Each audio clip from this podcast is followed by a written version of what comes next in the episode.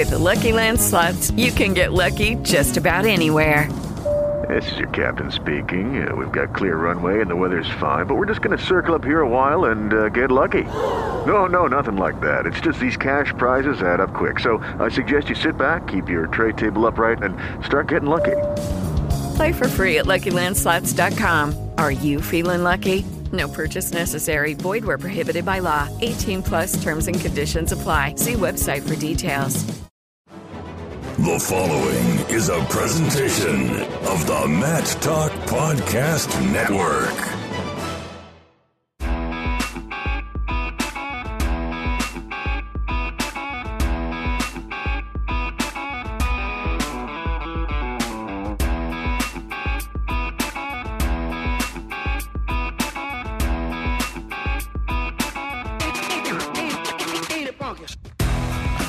Let's circle up, folks, because it's time for the Virginia Wrestling Roundup, a show by the Virginia Wrestling Association. The Virginia Wrestling Roundup is also brought to you by Cliff Keen Athletic, built for life. Get more information on Cliff Keen products by going to mattalkonline.com slash Cliff Keen. I'm Jason Bryant, a proud Virginia native, and each month we'll talk about relevant events and topics as it relates to the landscape of VAWA and the wrestling community in the state of Virginia at large. As always, you can find out all you need to know about VAWA by going to virginiawrestling.com. Episode 7 of the Virginia Wrestling Roundup No Rest for the Weary, as we are just uh, still at this point hours after the completion of the 2015 USA Wrestling Cadet and Junior Nationals that took place over eight glorious days in Fargo, North Dakota. I'm Jason Bryant here with you, joined by Executive Director of VAWA, Andrew Farah, State Chairman Bill Swink, and Dylan Wisman, a Missouri bound, actually, he's not Missouri bound, he's now Missouri now, Virginian who finished second at junior freestyle at 182 pounds. Before we get to uh, Dylan, who is uh, one of our first athletes to jump on, we've had coaches, but first of all, let's just pitch it over to Andrew. You, me, and Bill were all sitting right in the same place for the entire time. Dylan's out there training, but we got to see a lot of each other this week, and it was like old times. Well, Fargo's awesome. Anybody who hadn't been to Fargo just, just doesn't get the the atmosphere and uh, the intensity, especially when you get to junior freestyle. And this time of year, uh, uh, I feel like I go into wrestling withdrawal because uh, you're used to having the best kids around the state, the best coaches, and, and that whole week builds to uh, to an unbelievable level of intensity um, that that is the junior freestyle tournament over Thursday, Friday, and Saturday. And I was telling our guys on Thursday night, but uh, as far as I'm concerned, Friday of junior freestyle in Fargo is the best day of wrestling outside of uh, Friday at the NCAA Division One tournament. So it's great when the wrestling community gets together, and even better when we get together to watch you know studs like Dylan and, and the other three guys we had that uh, reached the podium uh, get after it against the best in the country.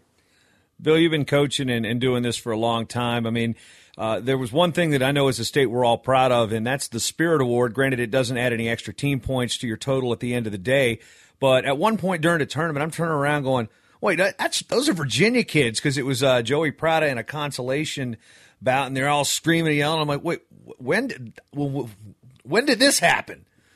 Yeah, I mean that's uh, awesome award. Um, something that you know Andrew's been working on. He gets a lot of credit for it as far as building um, team unity and, and, you know Team Virginia uh, concept. Uh, the coaches have been great doing that as well. You know, stressing team, um, not a, not just a bunch of individuals, or you're there to coach your own kids.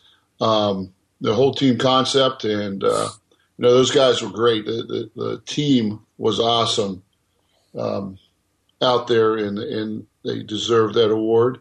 And uh, I was proud of proud that we got that. So you know, now, Dylan, it's also interesting as, as there was a story circulating around that you kind of embraced this team atmosphere, even though you decided uh, kind of at the 11th hour that, you know, I've never won this tournament. I'm going to give it one last shot.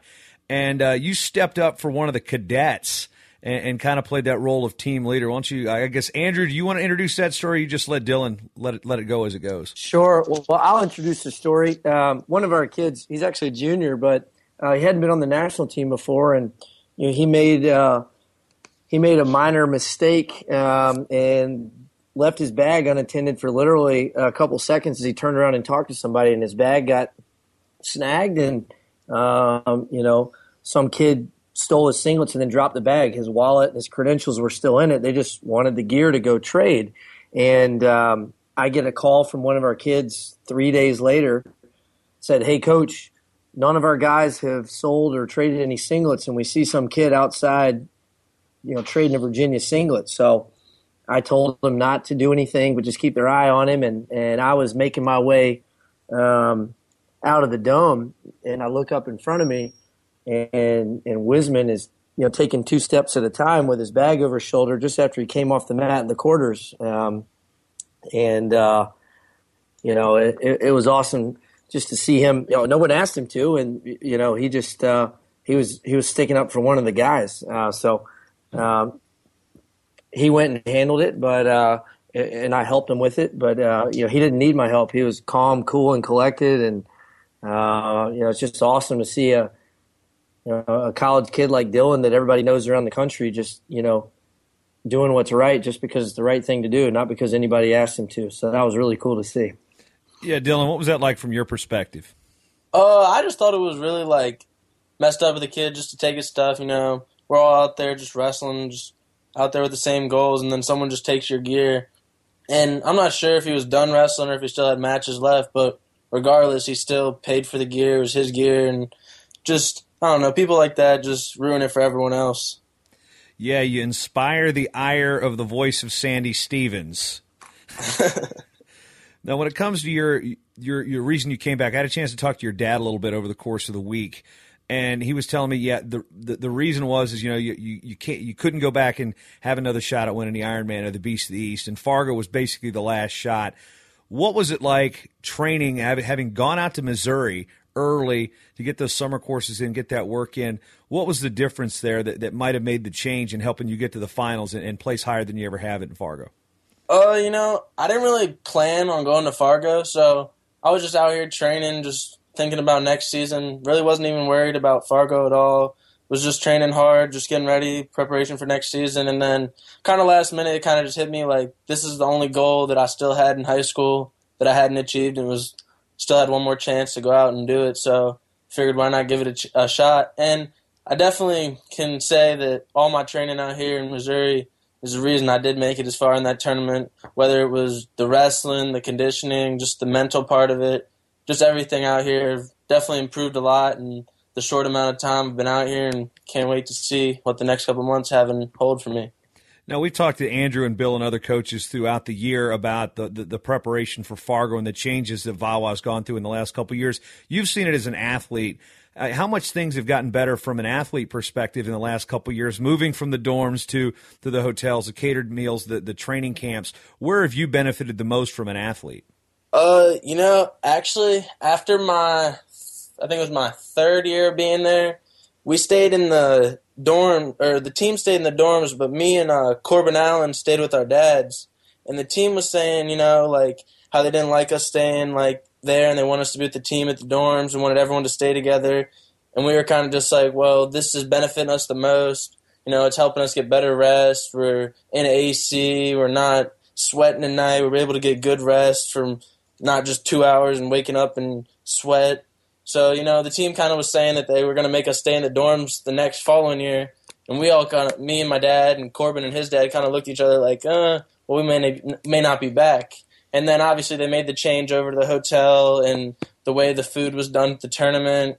I mean, you can't really go any better than how they have it now. The system, you know, we're flying, we're staying in hotels, the meals are right there in the parking lot or back at the hotel. So you don't have to walk across the parking lot and all the way back over to the cafeteria to go eat. And just everything that they've made change so far has obviously helped a lot. I mean, you can see it speaks for itself. You have more All Americans every year, draws interest, makes more guys want to go out, just makes the whole trip a better experience. Where have you seen the growth in the team building? I remember when I first went out there as a media guy, you know, a lot of people in the dorms. I mean, you're playing a lot of cards, and like you said, yeah, everybody's sweating and trading gear and whatnot. But it, it, seems like this is. I mean, obviously the Spirit Award speaks for itself, but and and your uh, your actions to get uh, get your teammates singlets back. But it's like this year it just seemed like everybody was. I mean, you know, these, are kids you didn't maybe even know another part of the state that are like, yeah, come on, that guy, yeah, come on, that. It just seemed like the, the whole team building over the past two years has really been something that the kids, you guys have really taken a hold of. Uh, honestly, I don't know where it comes from. It kind of just like everyone just wants everyone to do good, and as we all fall out of the tournament, the coaches kind of even say it like, "We want you guys there, supporting those guys that are farther in the rounds. Even if you're not wrestling, we still want you to be there, part of the team, cheering on guys, and just you know, hearing that out there in the back of your head. You may not realize it like while you're wrestling, but the little bit that you do here kind of motivates you while you're out there on the mat wrestling. Andrew, pitch this to you while we're still talking about the team building thing. Obviously, when you see kids come out for the first time, they're they're a little more comfortable the second time they come out. There's, you know, did you see a real leadership with some of the, the, the second and third year guys that have come out now with with maybe some of the new guys? A lot of these guys had wrestled in there before, actually, guys and girls. We can't forget the women, of course, who uh, uh, placed, I believe, fourth in cadet freestyle women. So, uh, you know, there, there's team building. I mean, it, it's not necessarily you're, you're, having team building exercises, but just the way it seems like is like the older guys are kind of kind of leading the younger guys in that respect. No doubt. I was looking through a bunch of pictures today and uh, posted about 150, 160 of Ed Metzger's photos today on on Facebook and our website. And in doing so, I, I stumbled upon some pictures from uh, the Scholastic duels and looking through stuff from last year and you know, Virginia's no different than any other state. Uh, all these guys know each other, and girls know each other from wrestling. Uh, you know, on the national circuit as they grow up, and you know, even even a guy like Mason Manville stepped up and was a you know a leader in training camp and helping guys manage their weight. And um, you look at returning All Americans like T.J. Allen, you know Antonio Agee, uh, Joey Prada. You know, all those guys lead in their own way, whether it's being a vocal leader and and telling the cadets, you know, or to to quiet down or, or when to kind of um, you know, step it up and, and get serious, or, or just by example. Uh, you know, a guy like Antonio Agee and a guy like Jeffrey Allen are more quiet leaders, but those guys are uh, returning All Americans who've proven themselves, you know, all over the, the national wrestling circuits. So, uh, yeah, starting to see see everyone come together and associate themselves as Team Virginia teammates. And and uh, you know, a lot of those guys that were on the Scholastic Duels trip were also here in Fargo and were out in Fargo last year. So um, you know, little by little, we're we're starting to uh, you know create a, a, core group of about 15, 20 kids that um, have come to uh, lots of camps and and uh, you know national team trips and um, you know that just makes them want to do it more, and it makes their teammates at home want to you know uh, participate when they get a little older and they get the opportunity. So um, it, exciting to see the kids genuinely want to be around each other, not just because they have to be around each other solely because they want to compete in in whatever tournament or training camp we're going to. Now, Bill, from the coaching staff situation, got some new faces in there. You got some old faces making returns, uh, kind of like my old roommate and Ben Summerlin making a return back there. Apparently, Chris Michael did bring a, a, a not necessarily a razor, but he did bring some clippers. So uh, his beard went from ferocious to more manageable. I mean, talk about a little bit about the, the coaching staff this year and, and the unit. I mean, Donald Motley out there for the first time since he was competing in it, you know, geez, 10, 12 years ago. So, I mean, it, it seemed like it was it was a nice blend of, of old and new, and everybody seemed to have the same vision there. Yeah, um, you know, the coaching uh, selection process, we have an application procedure um, deadlines early. Uh, it's in October, or I mean December, and then we review those and, and, try to get a mix. We're trying to get more people involved, whether it's you know one of the national dual teams, uh, Scholastic duels, or out to Fargo, and you know we want to rotate people around. Um, we're going to have some core coaches that are going to go pretty much every year, and then other guys, you know, might go to Fargo this year, and then we might ask them to go to the cadet national duels next year and things like that. To get more and more coaches around the state involved is, is kind of our goal. Um, we can't get everyone that wants to go to go, but eventually they keep uh, working at it and, and, are doing good things and keep applying. We, are going to try to get those guys on staff uh, sooner than later. Now, speaking of coaching, Dylan, who was pretty much kind of in your corner throughout? Uh, you know, going uh, from training camp into Fargo. I didn't actually go to training camp. I was out here in Missouri all pretty much the whole time, but for the most part, it was like Andrew and Strickland. Uh, those are mainly most of the two guys in my corner most of the time. Now it seemed like you had talked a little bit about uh, about conditioning and, and, getting your head right and whatnot. You know, being out there in Missouri and just those few weeks being on a college campus. And I'm going to draw back to your your semifinal against uh, Owen Webster of Minnesota. And I'm um, sitting there, and you get down early. Obviously, this is a state Minnesota. I live here now that has has great coaching. Uh, you could be, you know, this guy was fifth in the state, but he's right there as, as amongst one of the tops in the country every year in the international styles and it seemed like he could never hit you with the same trick twice. Uh, you know, he tried that hip in, he got you the first time, he tried it again the second time. You just powered through, and, and basically, as I'm watching this match unfold, I'm looking at the guys next to me on, on the media table going, this kid just doesn't quit. I mean, it was that was a fight, that was a brawl. I mean, you know, maybe a year ago, do you think that match might turn out differently? And, and you know, what have you done from last year to now to instead of getting in those positions and maybe you know being a little little weak in the in the, the last minute because you've just spent everything. I mean, where did where did you bring the fight from? Uh, you know, I think training out here is definitely prepared me. It's preparing me definitely a lot. You know, uh, wrestling with guys every day that are just as good, if not better than me, and we're wrestling live goes, and every single go you have to go 100% or else this guy's going to take you down and make you look stupid, and you know, it's just the competitiveness in our room. Just you don't have a choice but to get better. It's either get better or get left behind. So you know, I definitely think that's been helping, and we we practice. I mean, we don't have the longest of practice, but we go hard, so the conditioning is just there, and just wrestling against all these good guys is just training me. And I've definitely been working on my offense a lot. You know, I wasn't very good at shooting and stuff. I was more of a defensive wrestler in high school, so I've been trying to change that. So you know, being able to fire off more shots in my matches and just being able to go for that long at that high of a pace was just it helped me out tremendously.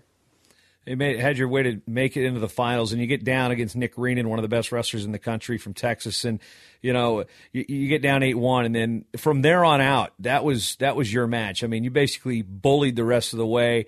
Uh, you know, I even tweeted, I said, Rena might be a little bit better right now, but you brought the fight the entire time.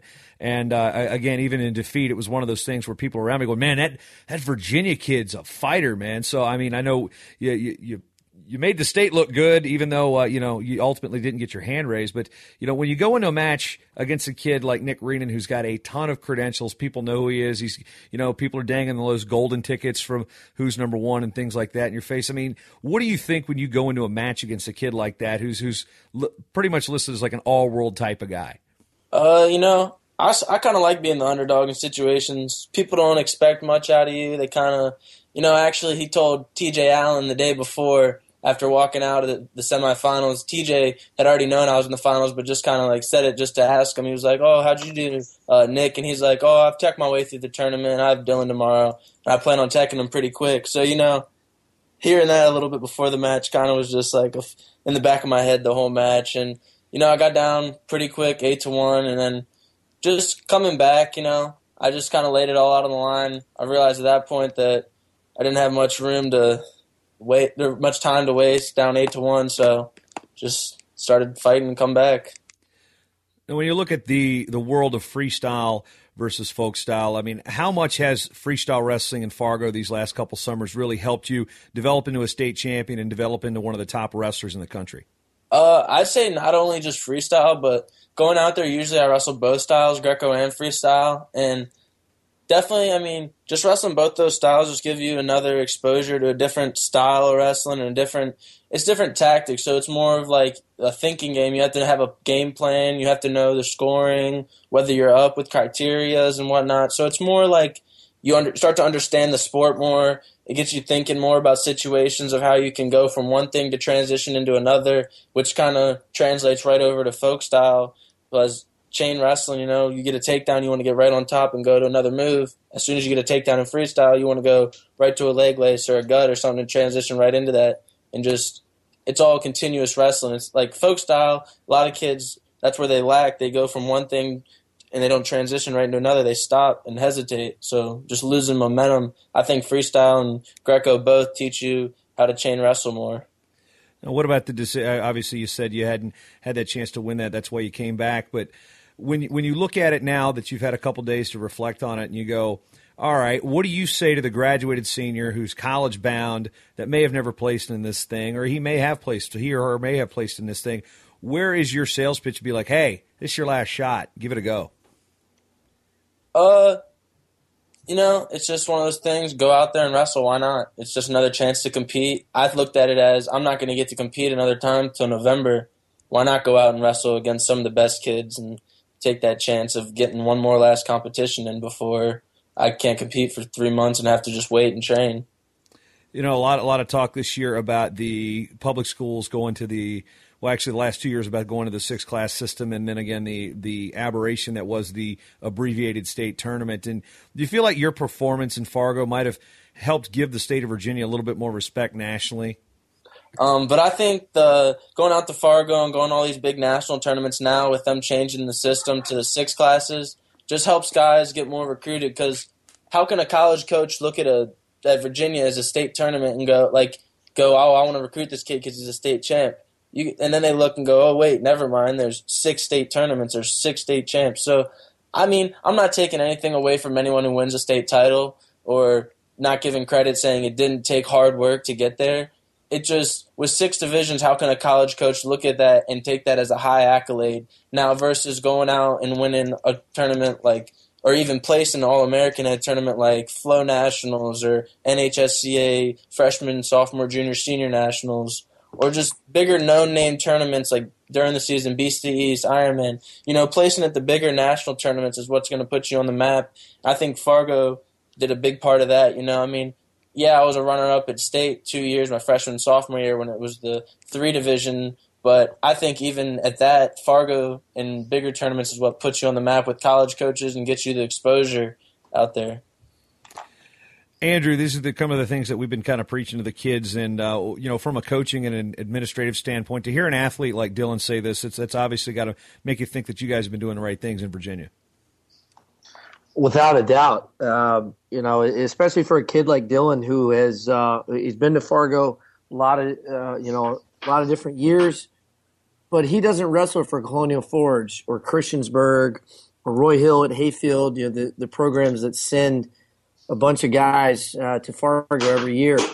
He is uh, he's made it happen on his own, finding training opportunities, and, and he's going to compete in a lot of different events. And, and everybody knows about the big year he had, you know, last uh, you know, last spring uh, Flo Nationals and um, you know NHSCA's and stuff. And uh, you know that's just what we're trying to do in, in Virginia is, is build uh, some awareness, increase the awareness as to what the Olympic styles do because uh, you know, there are a lot of similarities as he touched on the transition wrestling uh, from a from a takedown into a turn. You know, that's the same as folk style. The details are just a little different, uh, but it, it, the Olympic styles allow athletes to uh, you know get different feels and get into different positions, and that's only going to make their folk style better. And if we can continue to uh, um, get folks, you know, coaches, and athletes excited about the Olympic styles we're going to see those results statewide, not just out in Fargo.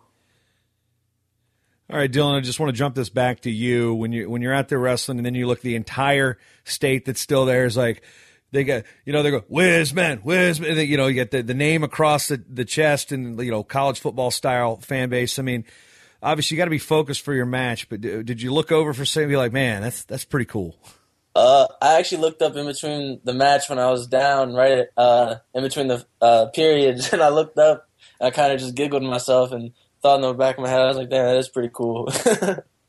I know Killian and some of those guys were just going wild up there, just screaming their heads off.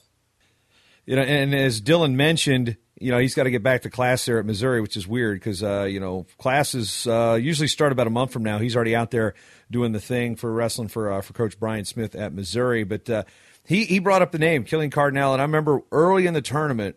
Uh, the juniors, uh, Andrew, you came up and told me about him beating Tanner Roweeder, and I was sitting there, I was like, oh, well, that's that's a pretty good win. And I went and looked at the bracket, and then he goes through, and I'm like, who is this? I remember having to ask, like, who is this kid? I know he's a state champion, but it took me a second to, to go through and, and figure out. I was like, wait, his high school didn't even exist when I left in Virginia. And then he goes through and he beats a guy like Randon Miranda on the backside to place. I mean, this kid battled all tournament long. I was I came away super impressed by that guy. Killian Cardinal wrestles with a chip on his shoulder all the time. He thinks that everybody in the gym is wondering who is this kid, and he wrestles with the mentality that he's going to make sure everybody knows his name uh, in those six or seven minutes that he's on the match. He, I think he has you know three lungs. I mean that kid never gets tired, and uh, he, will always find himself in a little bit of a hole because he's a brawler. Uh, but he just goes, goes, goes. Um, he, he's one of my favorites, and, and that's a kid that uh, came to cadet duels last year, but had a had a family obligation that didn't allow him to go to Fargo last year, and he's just been getting better and better, and trains with uh, Johnny Curtis up there in the Manassas area, and uh, he's got really solid technique to match, uh, you know, a mentality and an engine that uh, that are going to translate really well to the Division One level. Bill, your thoughts? Oh, Killian, he uh, uh, he had an awesome tournament, and as Andrew mentioned, he just doesn't stop. Um, he's not the type of guy uh, you ever want to feel safe with with a lead because he's going to keep on coming after you, and um, he's got a lot of a lot of good skills. Uh, definitely, if I'm a Division One coach, I'm going to be looking at Killian Cardinal uh, in the future. You know, he'll only be a junior next year, but um, he's somebody that, that you need to keep your eyes on because um, he made a name for himself uh, last week out, out in Fargo, no doubt about it. Yeah, and and, he, and it was interesting because he was the you know he finished eighth at one thirteen. Joey Prada finished fourth and has had that huge win over Danny Vega. He, he hung on the win there late, but I mean he was up 11-2 at one point going into the break. Uh, Drew Mattin, a guy he ran into in the semifinals, is uh, is actually kind of one of the guy I thought was going to win it. No disrespect to Joey, but I'm just looking at it from a non-Virginia angle. Ultimately, came back, finished fourth, and of course, uh, we mentioned Mason Manville coming back to uh, Virginia and finishing seventh in junior freestyle. So overall, you look at the results from Virginia. Yeah, you've only got those those place winners, but there was a, a handful of kids that really went out there and not just they, they're not going one and two and two and Q. They're they're out there competing. And uh, you know, what are your overall thoughts, Andrew, on the junior freestyle finish? This was a huge jump from last year. We jumped nine spots. We were around 23rd last year, and we finished tied for 14th. And that's by no means where we where we want to be long term, but uh, we're happy with the progress and getting four guys on the podium with guys like Josh Weiland and, and Zach Beckner, who was wrestling with a broken hand, and you know, TK McGonigal, he got a concussion he couldn't continue, but he knocked off two nationally ranked guys at 138. Uh, we uh, we came prepared. TJ Allen, uh, Antonio Agee, uh, cadet freestyle All Americans, Jeffrey Allen, another cadet freestyle All American that you know, they fell a little shy of, of their goals of, of repeating as uh, junior freestyle All Americans, but um, you know, we're making progress and and we're already you know making notes on what we can do to to get these guys trained up for next year. But uh, really got to uh, really got to you know give credit to to Coach Swink, who has always been an advocate of bringing a, a smaller, a slightly smaller group to Fargo, but one that is ready. And, and that allows the coaches and the athletes to focus on themselves and, and the competition rather than, uh, you know, having having a bunch of guys that honestly aren't ready for that level because there's nothing like junior freestyle and, and Bill's been pushing that for a while. So got to give Bill credit for for convincing everybody else that we needed to trim it back to the top two at our Virginia freestyle state tournament as qualifiers, and then there's a wild card process. But you know that also encourages guys to go to regionals, and we had a decent showing at uh, Northeast regionals, and our guys are just uh, getting out of state a little more and, and feeling some uh, you know, some other some other guys in, in freestyle and Greco events. So so I, you know, Coach Swink, can you can you share your thoughts on on our performance and and you know what you thought about uh, this smaller group in junior freestyle? Yeah, I mean, I, I have been an advocate of that for a long time. I think you have um, better uh, focus with a smaller group than a larger larger group, and I think the process is good right now with the uh, fewer automatic qualifiers and then going with a wild card uh, procedure where where the kids can petition and the coaching staff can select the um, kids that we feel are are ready to compete and uh, at that level and get out there and do that. Um, I think I think we're going in the right direction. I hope it continues. I know uh, I've been looking through uh, Jason Bryant's uh, All American Almanac, and uh, 2012 we had eight All Americans. 2013 we had seven. Last year in 14 we had 10, and this year we had uh, 18 All Americans. So, um, you know, we've changed the way we do training camp uh, that, uh, too, and I think that's helping um, get us compared or prepared to uh, compete out there, so we can compare ourselves with these best kids in the nation and show that Virginia has some talent out there as well. Um, you know, it, it was uh, awesome all around. The girls movement with uh, Sarah Bojora and Chris Michael is going strong. They had a cadet uh, national champion, uh, Jesse Kirby, and and uh, we had four cadet All Americans there. Uh, Jasmine Weaver, Bree Santos, and Mackenzie Walker. We had five junior women All American: Becca Forsyth, Lexi Knowles, and then Jasmine Weaver, uh, Mackenzie Walker, and Jesse Kirby doubled up and, and were junior All Americans as well as cadets. Uh, we talked about freestyle, the junior freestyle guys. We also had Kurt McHenry, uh, All American and cadet freestyle. And then we had four All Americans um, in Greco, uh, junior Greco. Mason Manville was runner up, and Alex Miller uh, had a heck of a tournament and uh, finished fourth. He's from uh, River Bend. A lot of people haven't probably heard of Alex, but his stock sure went up, finishing fourth in Greco. And then we had uh, two guys move up from cadets, placing juniors, T.J. Allen and Jeffrey Allen, well, Americans in Greco as well. So I think we're on the right path. Um, our next big move, I think, is to get more of our top talent competing in the Olympic styles, getting more high school coaches uh, buying into the Olympic styles, and, and, then also taking it down to that youth level. You know, getting more schoolboy and novice guys um, out here in the spring doing a little freestyle Greco-Roman. Yeah, and I'm looking at the, you know, I'm focusing in on the cadet freestyle because, you know, obviously very few wrestlers will come out here and wrestle juniors for the first time and have – you know, have that success of placing. Because if you looked at some of these weight classes, in junior freestyle especially, there were three weights with over a hundred wrestlers, and uh, you see something like that, you're not just like ah, you, have never seen anything like that, except maybe maybe the one off chance you're in that monster weight at like a super 32, which is you know a folk style tournament. But uh, I'm looking at the cadet freestyle. It looks like 11 out of 15 wrestlers won matches.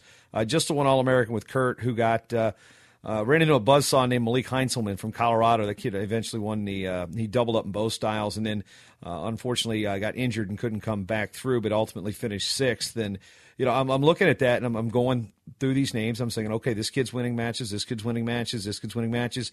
This this getting out there as a cadet so important to, to lead to success when then the, the, the, you know the college coaches are out there they're not looking at the guys that have graduated. They're looking at the sophomores that are turning juniors that are that are junior A's the juniors that are turning seniors that might not be on the radar I mean, there are tons of coaches that, that love Greco, but you know, when when that freestyle whistle blows, you're starting to see, you know, you're starting to see your John Smiths out there. You're starting to see everything all the way down Ned Shuck at Whitewater Division three school. I mean, you're seeing coaches from all walks of uh, of college wrestling start to focus in, and they're not looking at the senior that's uh, you know the the senior unsigned is probably an anomaly now in Fargo. They're looking for those the sophomores that are going to be rising juniors that they can call as soon as that period opens up, and those juniors that are you know kind of under the radar. Bill, I mean the, the, the, amount of college coaches that show up every year in Fargo uh, that's not dissipating at all. Oh no, uh, from a recruiting standpoint, you know Dylan mentioned a little bit. Um, you know Fargo is is the mecca of recruiting, and uh, Andrew mentioned about Friday. Not only Friday is that a big day for um, junior freestyle, it's also the medal rounds for cadet freestyle. And Like you said, those guys want to be there and, and see those cadets um, who who are these rising stars, um, and who who who are we going to recruit in the future?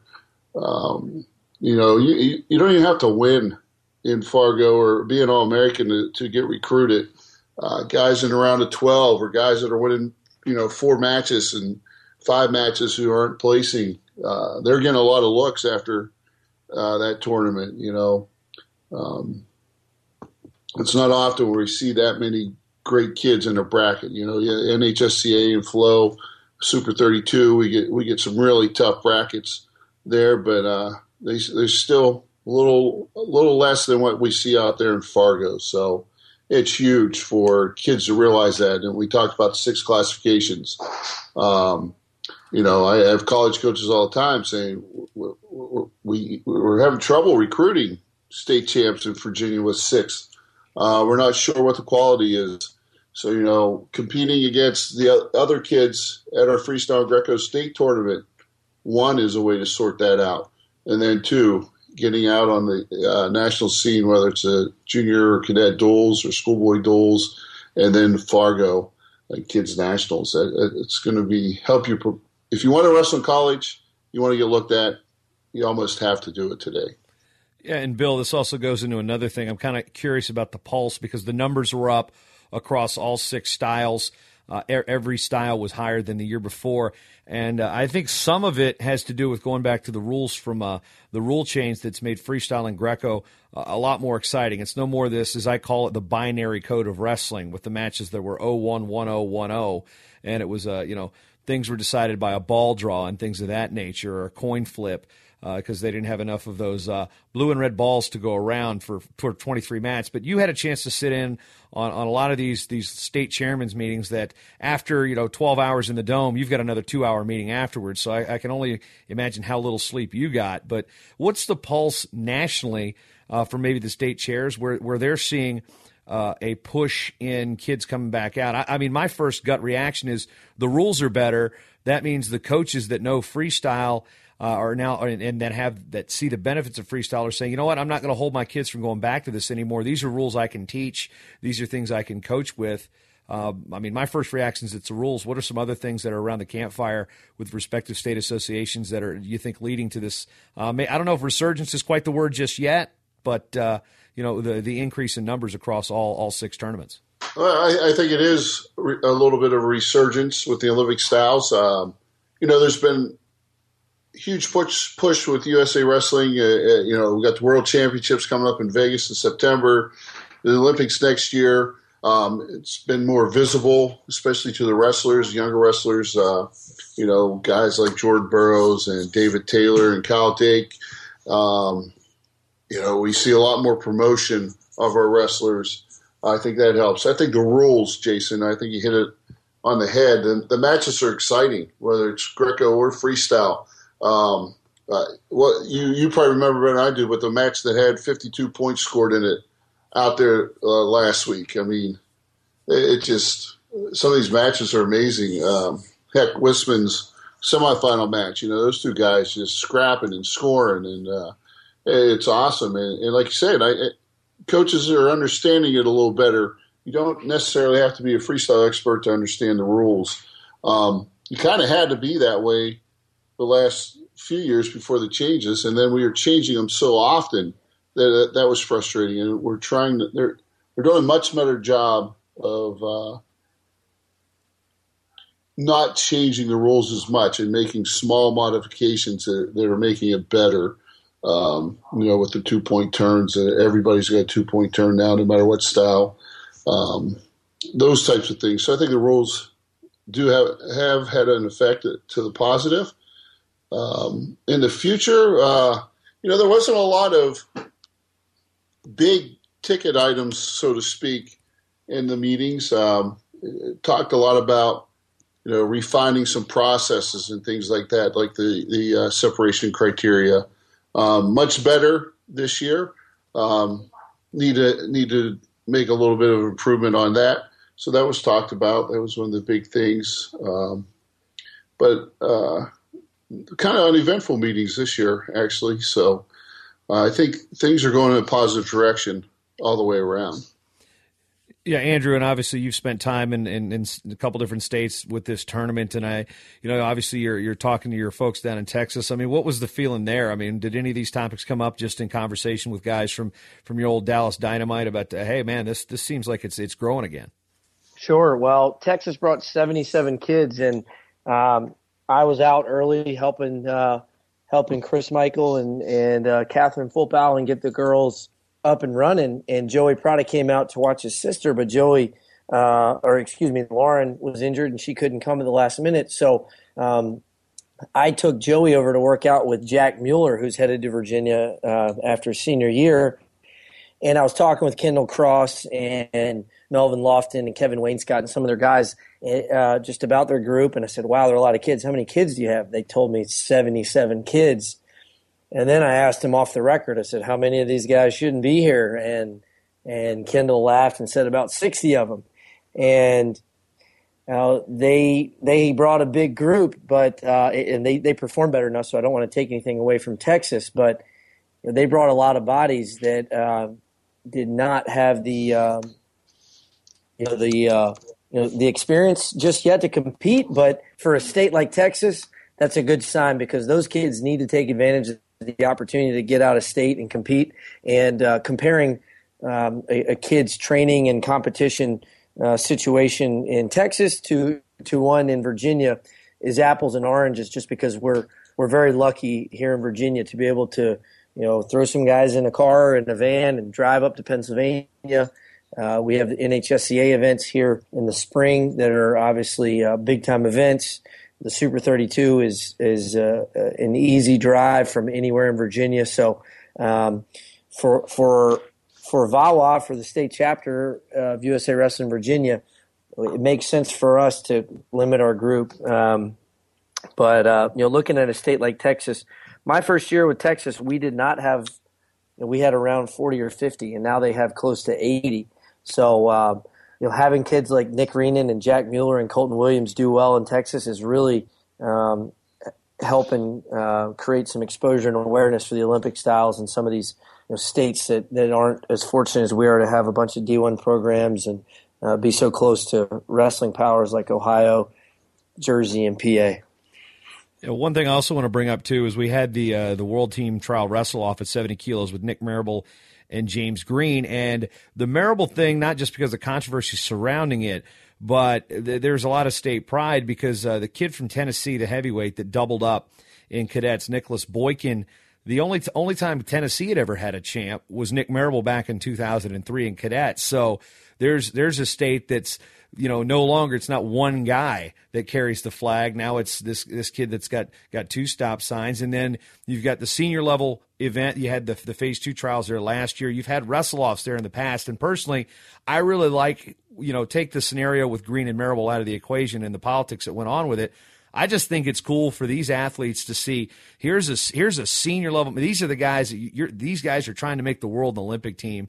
Uh, obviously not Olympic weight, but they're trying to make a world team and compete for the United States. And to have that right there on the race stage right there before the finals. I mean, this these this is where these guys want to be. And then you've got you know Clarissa Chun signing autographs up there. She was an Olympic bronze medalist. And then did you see the line for Jordan freaking Burroughs during that? He was supposed to be there for two hours. He from five to seven that one day. I can't remember what night it was. Might have been. Uh, Thursday or Friday, and then the line. I mean, he didn't stop signing autographs till after eight eight fifteen. So we have actually got a guy now that's accessible. He's young. He's he's giving a lot of wrestlers an opportunity to to say I'm I'm about to meet greatness. So uh, you you take that senior level aspect and tie it into Fargo. It's more than just colleges. I mean these these kids had a chance to meet some of the greats in our sport. It's awesome. You know, it's awesome. Bill and I are heading out to Colorado Springs for the USA Wrestling State Leaders Summit in about a month, and I'm going to really push or, or just suggest that, that USA Wrestling continue this trend, even if it's just an exhibition match. Because if you look at the if you look at the uh, coaching staffs from some of these bigger states, you've got guys that are on the ladder and going to world team training camps, and and you know they're in the mix for these national uh, and world teams, and you know even with uh, 2016 being an Olympic year, I hope that USA Wrestling can convince or or uh, set up some some simulation or exhibition matches during the finals because you know, uh, it's huge for kids from outlying states or, or even even kids from from uh, you know bigger states. I mean, Bill always um, cracks on kids uh, for not being students of the sport, and, and USA Wrestling the past two years has made made it easy for these kids to to watch, learn, and and observe. You know, uh, our, our best and brightest up on the big stage. So I really hope they they continue it, and I'm to you know bring it up when we're out in Colorado Springs next month. Yeah, Bill. On that, I want to say that uh, you know uh, I can't remember who it was. That might have been Bobby Douglas was telling a story, and uh, you know this might have been 10, 12 years ago. But I remember him. He always tells, kind of tells a story where he goes, "How many people know who I am?" And maybe two kids raise his hand, and how many people know who he is? And he'll point over and be Cael Sanderson, and you know, like four kids will raise their hand. Now we're getting to the point where, you know, I remember growing up in my wrestling room. I mean, I, I remember looking at a poster of of the of, of the Brands brothers in the Poquoson wrestling room, going, "Who are those guys?" And then people are looking at me like, "You don't know who Tom and Terry Brands are?" I go, "No."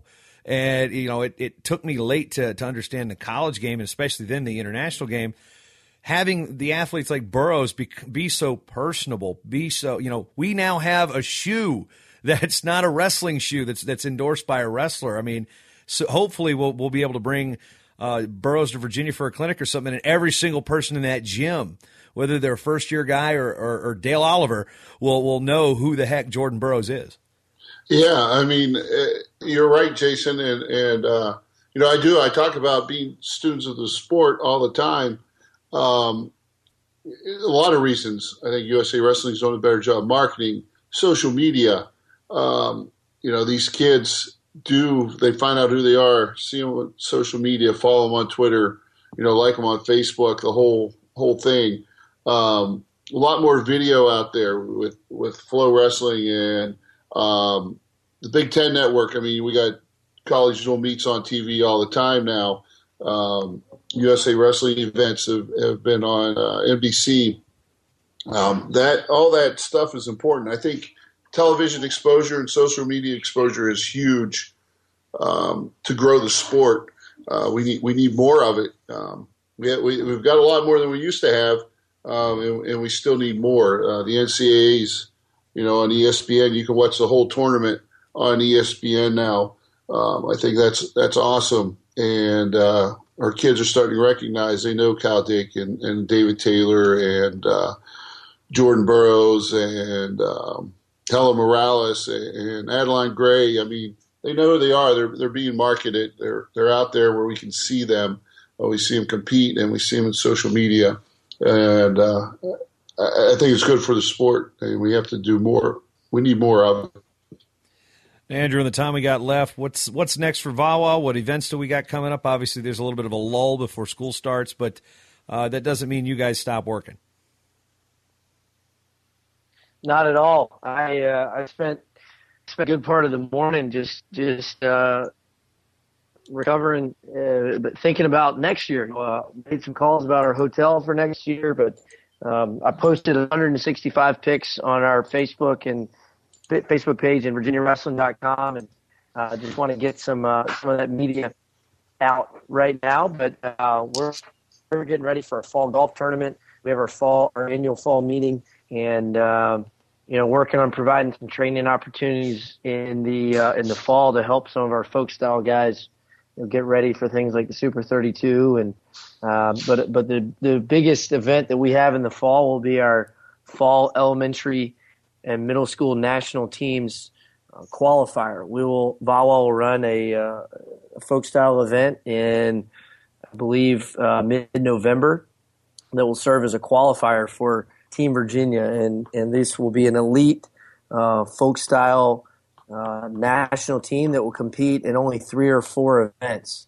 And that'll allow those kids to compete with their various clubs uh, at the club level, but but then for things like the holiday duels, the Wildwood duels, uh, and a few other events, they'll they'll come together uh, for a, you know, to make a stud squad to, to go and knock heads with the teams flying in with Gerry Abas from California and you know these uh, these hammers uh, from Pennsylvania and Ohio that that uh, come together for these bigger events. So um, we're excited about uh, making that a, a, very black and white process. Um, and uh, and trying to get some of our better kids together, and, and that'll only uh, help build some camaraderie as they come up the ladder. So so we're focused on on that, and then also uh, you know, just trying to compare notes and and you know uh, gather feedback from our coaches and athletes on what we did well in Fargo and and how we can improve for next year.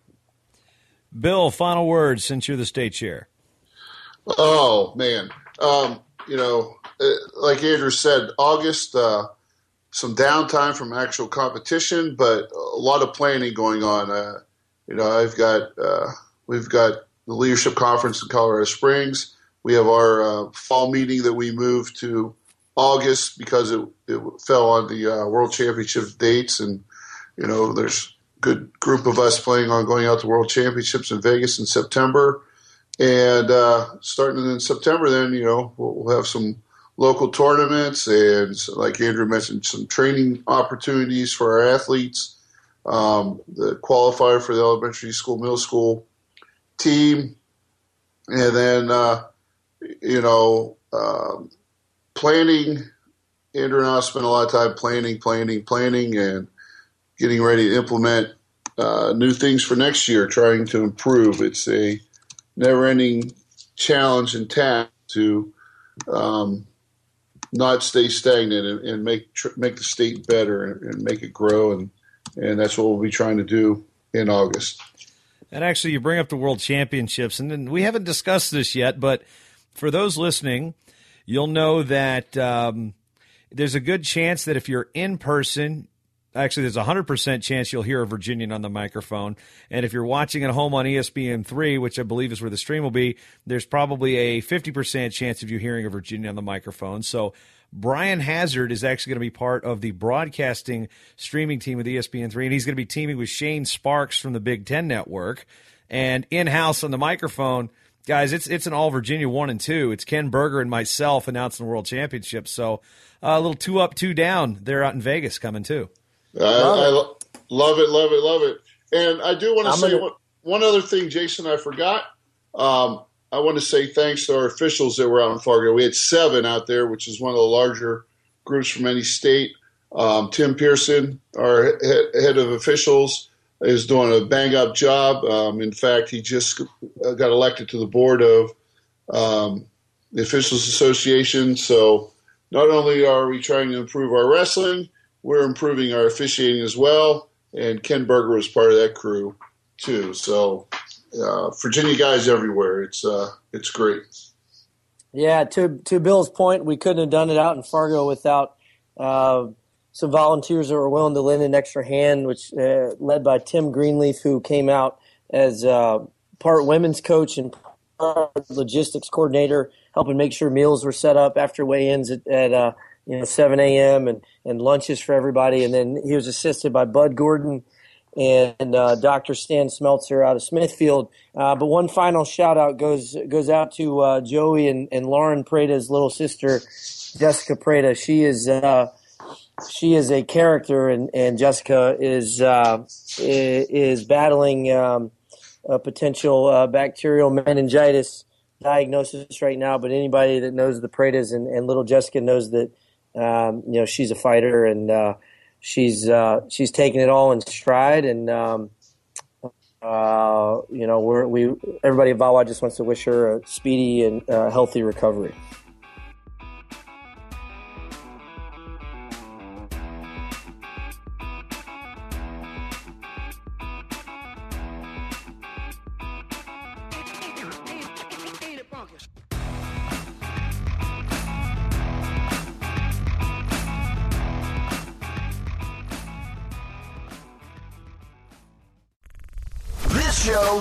Part of the Mat Talk Podcast Network. For more wrestling podcasts, head over to MatTalkOnline.com. With the Lucky Land slots, you can get lucky just about anywhere. This is your captain speaking. Uh, we've got clear runway and the weather's fine, but we're just going to circle up here a while and uh, get lucky. No, no, nothing like that. It's just these cash prizes add up quick. So I suggest you sit back, keep your tray table upright, and start getting lucky. Play for free at LuckyLandSlots.com. Are you feeling lucky? No purchase necessary. Void where prohibited by law. 18 plus terms and conditions apply. See website for details.